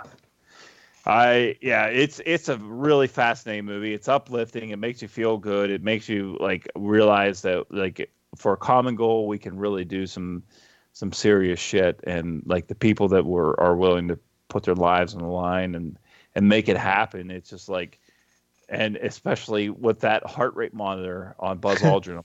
What a fucking badass Yeah. that dude is. That is My heart rate was tight. higher watching the movie. Yeah, you're right. Absolutely. Yeah. his was during you know pulling like whatever six seven G's taken off. Yeah. But and if you watch a movie like The Right Stuff, you start to realize like all those guys did all that stuff. They're like practicing to to like how fast can a human go? Can we pull a G? You know, or you Yeah. know, can we go? Is the speed of sound something we can even? Uh, right, just like and- explode when you get past it. Well, let's find out. Yeah. And it's like it and it's all the same guys too it's like within a Yeah. 10 year period we went from going from the speed of sound to landing on the moon and and it's a crazy feat if you think about it Uh yeah. It is fucking nuts.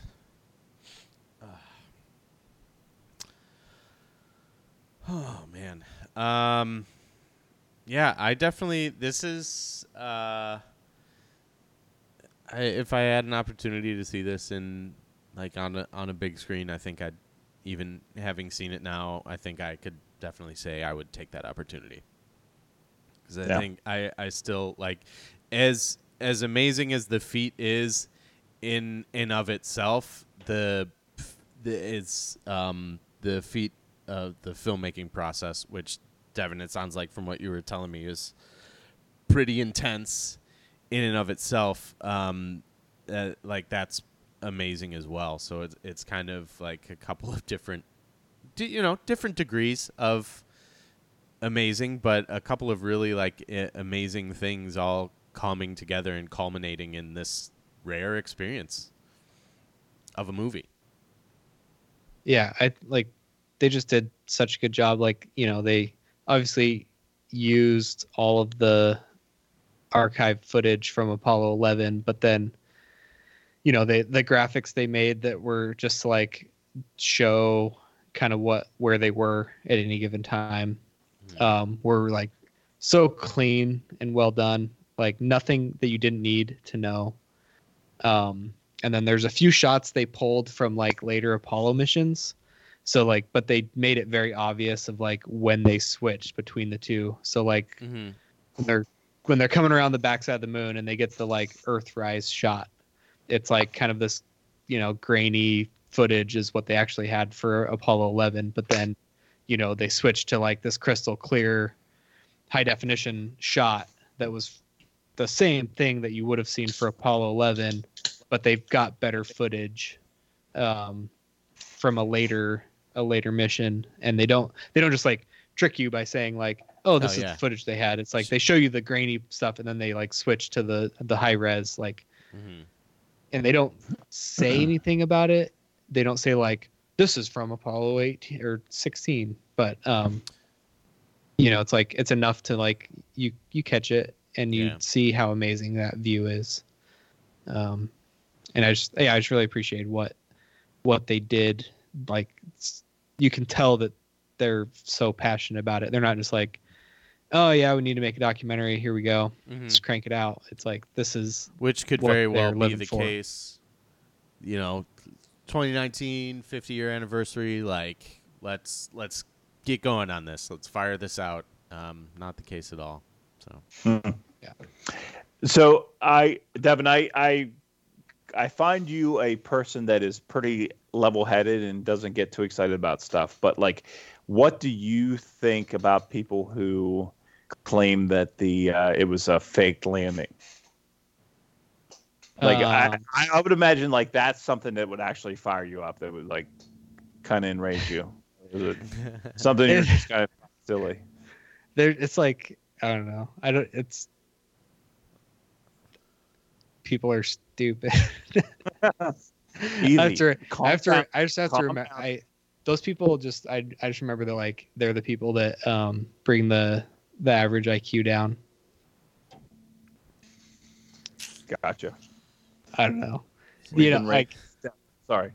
i get um i don't get i don't get riled up too easy i got riled up last night a little bit but Oh, Uh, let's hear.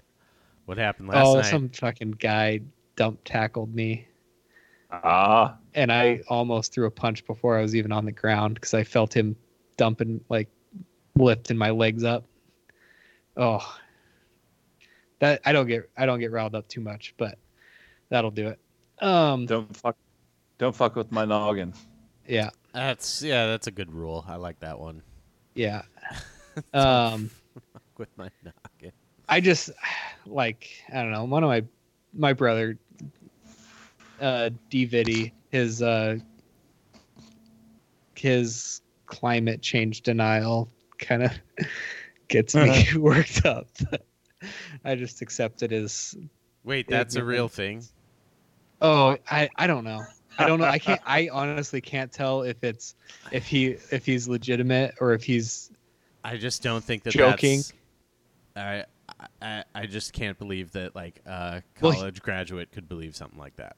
like he he won't de- he won't deny that the that the climate is changing, but he I think doesn't think that it's all man made, which I wouldn't say like okay it's all man made, but like no, the acceleration is fairly obvious, and I just take it as like you know I've got blind spots. I'm sure there's certain things that I hold dear that are probably blatantly wrong, but whatever, teach their own. If it doesn't affect me, I don't care. well, it affects me. Uh, the city I live in is sinking, and I don't want to leave it anytime soon. Well, that's kind of New Orleans' own fault. It's a great trade route. Just keep. Uh, Stop building. You know, like.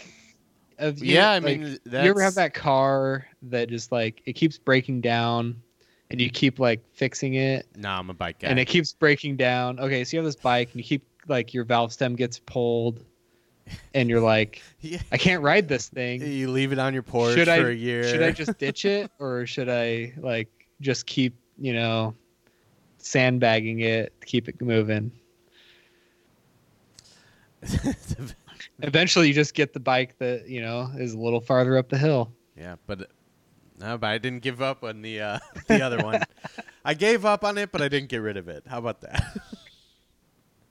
So I'm just all types of stupid at the end of the day. I'm just yanking your chain. I know, I know. No, I you know there's obviously we're not people.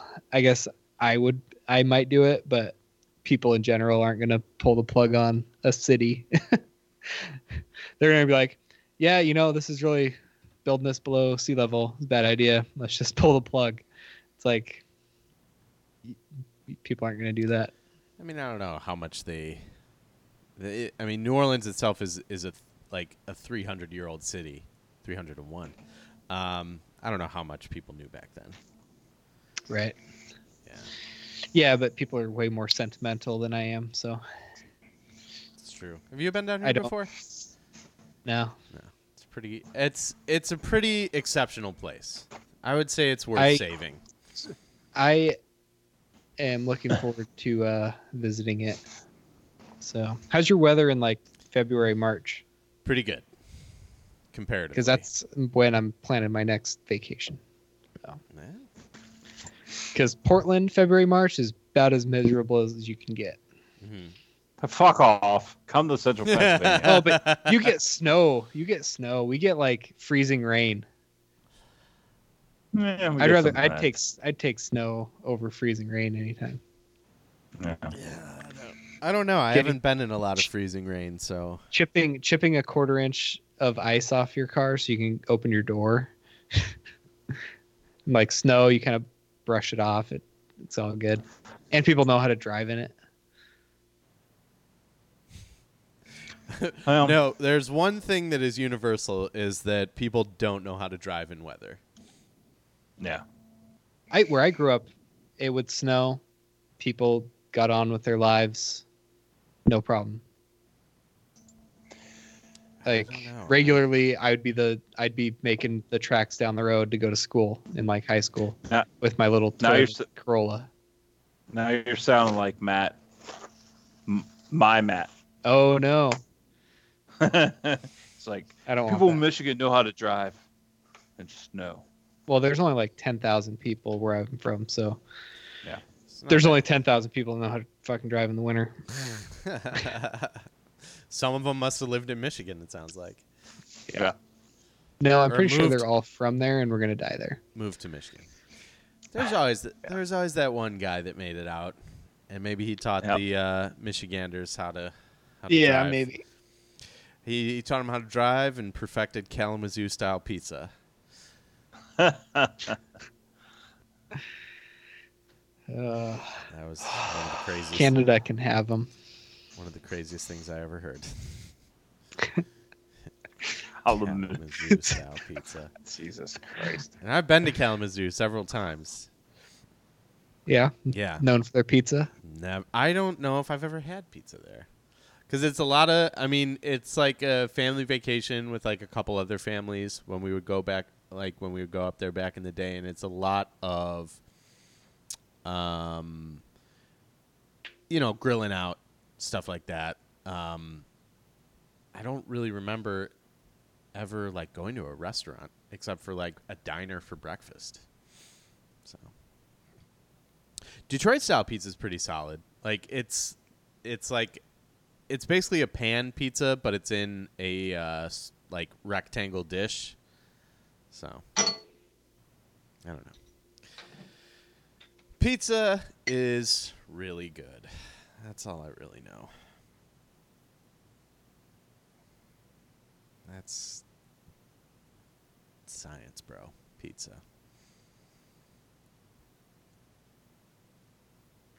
We all lost each other? What is going on here? I was getting a new beer, Okay. um, which I my favorite part of having a small house is I can do that from sitting at the computer. Hey, that's pretty good. I live in a small space and uh, I can't even do that. I want to do that. Um, I've toyed several times with the idea of getting like a little like college fridge, just filling it with uh, beer. I think Brad's muted, and I don't think he knows that he's muted. Well, now I do. Brad, are you aware that you're muted? There was a little mute sign next to your name Oh, on Yeah, Skype. Sorry about that. I I spilled it. I spilled this beer, and I yeah, I had a rough time. okay. You guys But were like the letting thing me about having go a- in on pizza, and I was like, "What is? Have I lost everyone?" Because I know I'm not exactly. I've never been to Detroit, so I don't know much about commanding their the room pizza. with the pizza talk. You gotta, you gotta hear this guy talk about pizza. It is riveting. Oh, I love pizza, so I don't. Pizza is the best. takes a lot takes a lot to make bad pizza. There's a lot of like not good pizza, but I got bad news, guys. I'm down to seven percent. uh oh. You are the one percent. Yep. Yeah. Well, we're we're uh, we're encroaching on uh, two hour territory, so I think it's safe to say that we. Uh, well, I mean, I guess let's ask the listeners. Um, Devin, are, do you feel like this was a good podcast? So I think it's I think we covered it pretty well. I think we all love the movie. I think everyone Yes. should get out and see it. Absolutely. it's worth getting a free month Hulu subscription to watch it, which I did, and then you can start watching Letterkenny while you're at it, and um, yeah, just I don't know. Yeah. I get to your nearest like anywhere that has space stuff. It's amazing. Uh, check out uh, Adam Savage tested YouTube videos on spacesuits.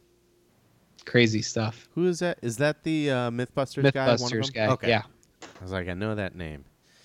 And uh, they did an episode where they actually had um, Todd director. Miller, the director Yeah. of Apollo 11, on on their I listened to podcast. And yeah, that's some of the uh, stuff I had was from that with how they made, made the like the audio and the uh, digitizing the film was from their podcast.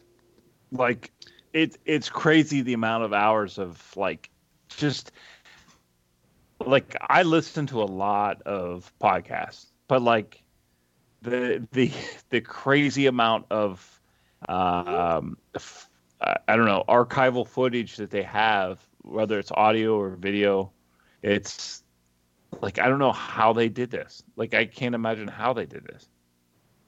Yeah, well, it wasn't even related to making the movie. There was a guy doing this before he started it as a separate project, and then they they kind of piggybacked off of it. Um, yeah, pretty crazy. Anyways, yep, go watch it. Yes. I think I gave it a I gave it a ten. I gave it a ten. I haven't rated it yet. I'm still I'm still deciding. I'm still digesting. Um, but in the meantime, I guess check it out. It's okay. No, I um, I'm gonna go to IMDb right, IMDb right now, and I'll do the same thing. It's another one of those like it's what? How can you improve? How can you improve upon it? I don't. I don't It's a- you can't. It's a perfect movie. All right. Uh, any final thoughts, guys? Any final thoughts? I don't know. No, I just want to thank you guys for having me on. oh, our Um, pleasure. I feel like I rambled a decent amount about random space facts. No, That's why we Don't do do that. this. you're our space facts guy. That's why we had you on, man. Resident engineer. Well, our space yeah. facts guy. Hell yeah. Please, Yeah. um, you know, if you're ever looking for a new job, put that on a resume. if nothing else, Space- maybe we'll get more listeners. yeah, I've been like really full with work, so if you need something to do, I could use a little help on the side. Yeah. Do you want me to But he will need a resume. So whittle something? Yeah, you. Yeah, yeah. Definitely, like, tell me like all your biggest, you know, uh, just the highlights. It doesn't have to be like everything. yeah, like what are your strengths? Mm-hmm. Strong Lego game. Yeah, strong. Yeah. Yeah. Can you hang out with my son? Yeah. yeah, I think we proved that. Yeah. Uh, but I think, as uh, as uh, Neil Armstrong said, uh, so Fuck y'all. yeah. No, well, he didn't. well, you know what? He he might have. said one small step for man, and Buzz was in the background going, "Fuck you, I want to go." Yeah. Actually, uh, one more last random ass fact. Mhm. Uh, they seriously had a management meeting to figure out because they didn't want Buzz Aldrin to be the first man on the moon. because no one liked him. He was such a badass. I love That's him. a, so I much. like him so much. So they um they decided they wanted a calm and quiet person to be the first man on the moon, not Buzz Aldrin. And so they had Armstrong do it as like uh they basically because he was commander, they said he could go first. That's how they. That's how they circumvented any sort of argument or anything. Yeah, Or Yep. Because there was like rumors about like Armstrong being a diva about it, being like, "I want to go first because I'm commander," and then it really it came from like Mm-hmm. way above him from management being like, "No, fuck Buzz, he's a jerk." This guy's a fucking. This guy's Yeah. a fucking square, kind of a loser. Let's let's let him talk. Yeah, let's He's really good at what he does, but god damn it, let's not let him talk. Yeah. Kind of like Kinda like this podcast. Oh, we all talk.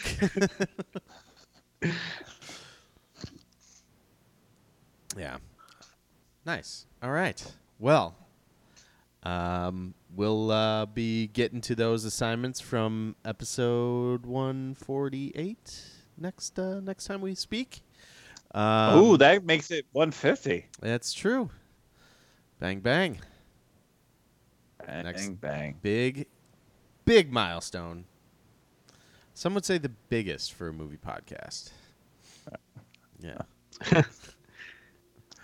that's hey, you know that's that's quite the achievement. You know, Hey, Eh, you guys have been It is like kind of, kind of like- consistent.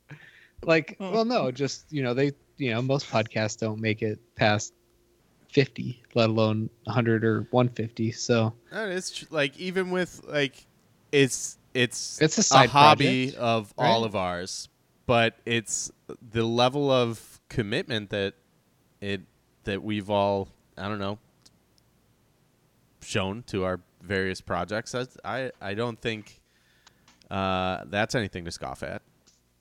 No, no and I, I, mean, at the very least, like I actually have to do something for this podcast. Like for my other podcast, I just got to show up. Well, yeah, you got Jim to do all the talking, Yeah, so. yeah now he's got a boat man that guy won't shut up Jimmy Boats. Oh man, yeah.